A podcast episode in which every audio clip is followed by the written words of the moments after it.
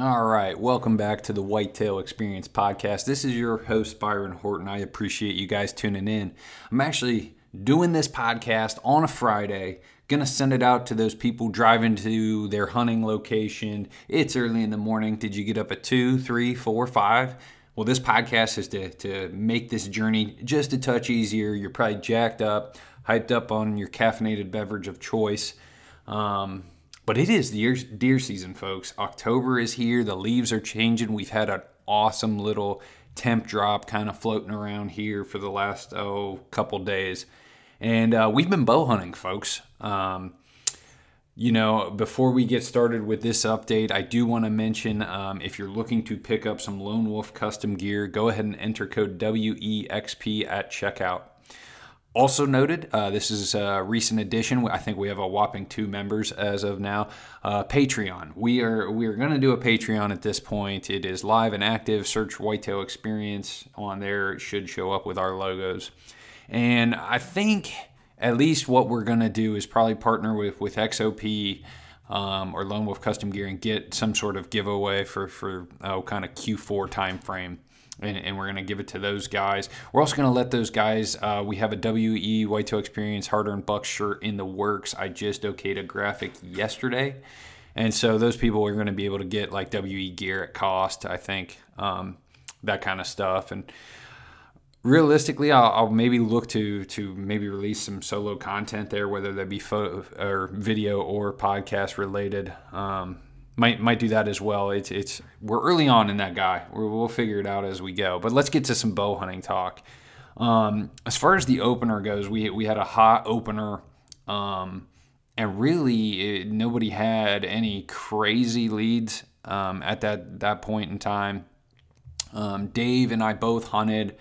Andy had work obligations. He's a working man, and so he had to stay home for the opener. Dave took his neighbor out, which is a new bow hunter, and that guy actually got the adrenaline dump. That the reason why we do this, really.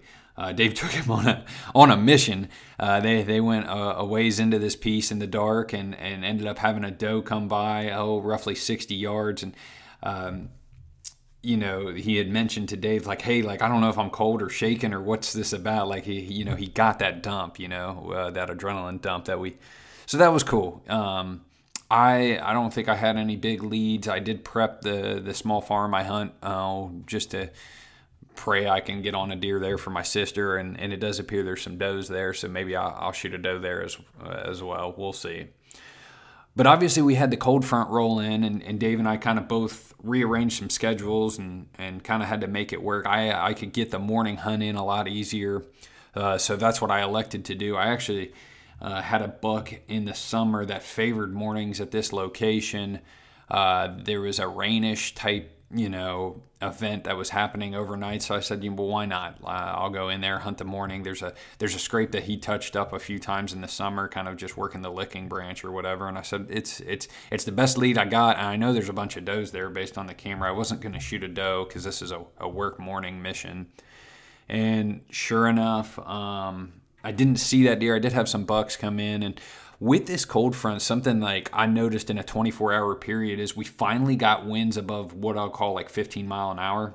And so the acorn population on the ground literally quadrupled in a 24, 48-hour period.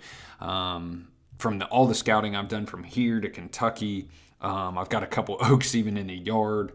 The deer are probably now, if not, they should be, but like the oaks on the ground number just quadrupled in a 48-hour period, which is, kind of cool to note.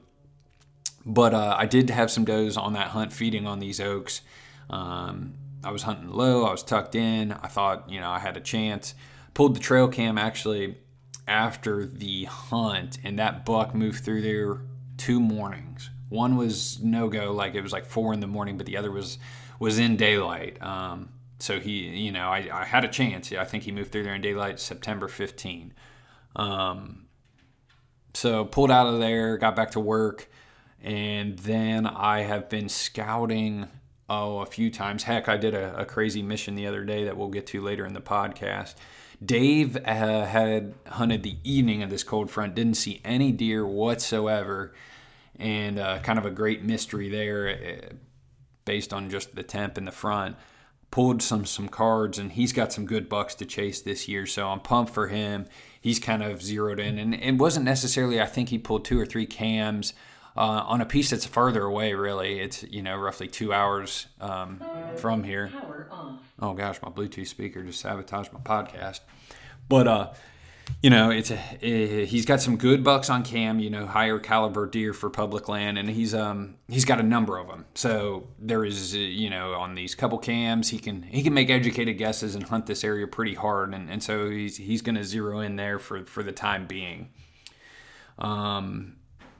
Let's see here, going through my notes.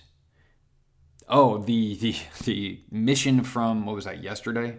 So I drove to a piece that we've kind of fringe hunted for the last couple years and pulled 3 trail cams before sunrise. I knew where these cams were, that they weren't terribly far, and two of which I was 100% sure I could get to the tree even without a headlamp. So I went and pulled these, and you know, surprisingly, that was easy. I would do that again in the future. I've kind of shied away from that now. I went to go get my 4th trail cam in the dark, and my Onyx said I was right on it. Then I said I walked right by it, and then I said it was 10 years. You know, like I was within the vicinity, and I wasn't looking too hard because I already decided I was going to go in here with my standing sticks and just hunt the first 45 minutes of daylight at this location. You know, maybe get lucky, and then pull that cam and get on the road and get back to work. So sun came up. I was able to peek around that camera. I think I was 20-ish yards off. So yeah, trail cams in the dark with the headlamp, totally doable. It will add to my game if I definitely know the tree. If you don't know the tree, or maybe it's a thicker type habitat where you're kind of unsure and not super familiar with, maybe don't do that, but definitely doable. Let's see here. Something I've noted too from this week of scouting, was lack of rubs, just even in Kentucky, lack of current rubs. I really have not found a tremendous amount. I don't think I found any Ohio rubs at this time. And I've been walking. I've been able, with COVID, I'm working from home, and I'm not afraid to get up, you know, 4 a.m, drive to one of my pieces and walk for 45 minutes, an hour, and then be home and be logged on by, say, 9:30. And just work a touch later in the evening. So I've been scouting. I really wanted to get on a buck early season, be able to pull a Jake Bush or something like that. And I don't have a bead right now. Speaking of Jake, I did talk to him one night this week, and he had a few debacles as far as pressure is concerned, but did see a couple solid bucks lately. I think later half of the week he's been able to get on some good bucks or whatever coming by him. Just not, I don't think, the one he wants to shoot at this point. As far as a budget cam update, as you know, I have purchased probably 6 to 8 models over the last 2 years, and I will be doing a YouTube video. I'll have a full breakdown and be able to really compare good dollar value as far as a budget cam is concerned. But I think the Muddy and the Covert MP16 are kind of leading the way for the price point. The Muddy's $55, the Covert is like $65 on Camo Fire. I've got some thoughts around which one's better or which one may, you know, take the overall place there. But I guess if you guys have any experience, please shoot me a DM, leave a comment if you kind of like either one of those cams or have had a good or bad experience. I know the Muddy, my buddy, Jonah Bell, who does, they just shot a good buck in Ohio 24 hours ago, maybe 48, diehard bow hunter. But they run the Muddy Pro, the second version. I think Muddy had some issues with the first version of their cameras, just not working as good. But the MP12, M16, I don't know what the number is, but kind of their second version. And he runs those on his public pieces and kind of pointed me in that direction. But he said occasionally the door breaks. But other than that, they seem actually pretty solid for the value. Today is actually, I think, the coldest day. It is October 2nd when I am recording this, Friday, and it is the coldest day kind of scheduled for the first 15 days of October right now. And so Andy was out this morning, didn't see anything, started scouting around. He actually found some buck sign and just now sent a video of some deer that must be up on their feet. And, you know, he was actually debating going home after scouting, said he was tired. And I kind of said, hey, man, like, as far as weather is concerned, this is literally the coldest day on the app right now in the first 15 days of October. So might as well hunt that evening hunt. It does seem like people kill their bucks in the evening this time of year. If you got the time, probably do it. Zoe's got a mess of debacles. He's got like maintenance working on his apartment. He's got an oil change, and then he's got to go look at some houses later today. Just a mess of stuff. And he was gonna go hunt, but obviously just a bunch of debacles there. As far as looking at the weekend and what's coming up, you know, Dave's going to throw a hunt. He's got leads to follow at this point. I am definitely going to be putting some boots to ground and scouting. I think I'll throw a dart for the first hour and a half of daylight. And then I'll be pulling cards, putting some boot leather down, maybe hanging a few more cams. From my pool the other day, I now have some cams back here at what I call the home base. And I can get those out and hopefully locate. I do have a buck I can chase right now. He's just flirting the edge of what I consider a shooter, and so I'd like to find something just bigger. There's no way around that conversation. I just wish he was 10 inches bigger. That's what she said. Well, either way. As far as maybe I'll shoot a doe this weekend. That's another thing I thought about. Obviously, with COVID this year and the run on the grocery store there, March, April timeframe, I think I'm going to be shooting definitely 2 deer, if not maybe a third. You know, now I've got a little boy here at home, but as far as getting venison even for maybe the extended family, not a terrible idea with the grocery store situation that was kind of scary there, March, April time.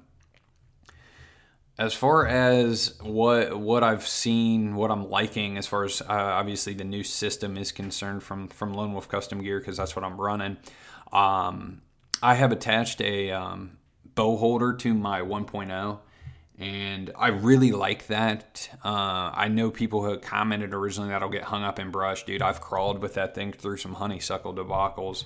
The only thing I haven't truly tackled is some CRP grass now, and that may get put to the test here Saturday. But it doesn't seem to get hung up. I do have it, so it doesn't even stick out that much further from the body. The only time I've got that thing hung up is when I was storing my tree stand in my vehicle. So yeah, it seems to be nice, and it just saves me a step going up, but then it also saves me a step coming down. And you do the math over the course of the year. Dave and I were talking. I think I've scouted or hunted 9 days. And the Ohio season's only been open for 6 of those. Obviously, there's some Kentucky stuff in there, but you know, it's just the cumulative effect of I don't have to either put a strap or screw in a bow holder every hunt is nice. You know, and I don't think it's a hassle to get that thing out of the bow holder that it's in. I do sometimes take the quiver off and just gear tie it to my bag, just if it's a tight quarter situation where I'd have to shoot quickly or I don't have a lot of vertical space, if you will, or horizontal space to shoot through some thicker stuff. The other thing I really liked is the pocket arm, and I like the fact it's one piece. I saw a guy do a video with some mods where he needed a 2-piece. I actually prefer the fact it's a 1-piece. For years, we actually had a beast arm in the camera arm arsenal here at Whitetail Experience, and we actually really leaned towards it as a good option because the fact that it's 1-piece, we would pull it up with the bow rope and then set it, and we were done. Versus the fourth arrow is 6 steps to get on the tree and the fake screwdriver. And this is obviously before a lot of companies made some better models. I ran the Assassin Reach last year, and at the time I thought that was the best option available for a mobile guy. And now really enjoying the pocket arm, and I like the gear bag hook underneath so that I can store my small backpack. And, you know, you kind of combo the gear holder piece underneath that pocket arm with my bow holder, and now my setup is just a little more fluent. I don't have the extra steps of getting hooks around trees to accept my bag, to accept my bow. And, you know, if you're hunting a lot, these steps kind of add up, and so that's been nice. I will say, obviously, the hook on the pocket arm is not the biggest. So a little hack there that I've done, I've just had some 8mm cord that I've attached to the top of that bag in a small loop. You could use paracord or something of that nature, some sort of small rope to make getting on and off that hook a lot easier. That's all I got, I think. I wanted to get this podcast out for you guys. You guys going to the stand, team hard-earned bucks out there doing their thing. Appreciate you guys listening. I appreciate you guys giving us the like button, supporting us, commenting on YouTube. And it really means a lot to me. We've had several people reach out and just voice their opinion in numerous ways. And so, yeah, I think hunting season is here, guys. I wish you guys the best of luck. I've been talking to a few of you guys on the side, and man, it seems like everyone's pretty jazzed and excited and getting on better deer. So I think for now, guys, I think Team Hard Earned Bucks, we're out.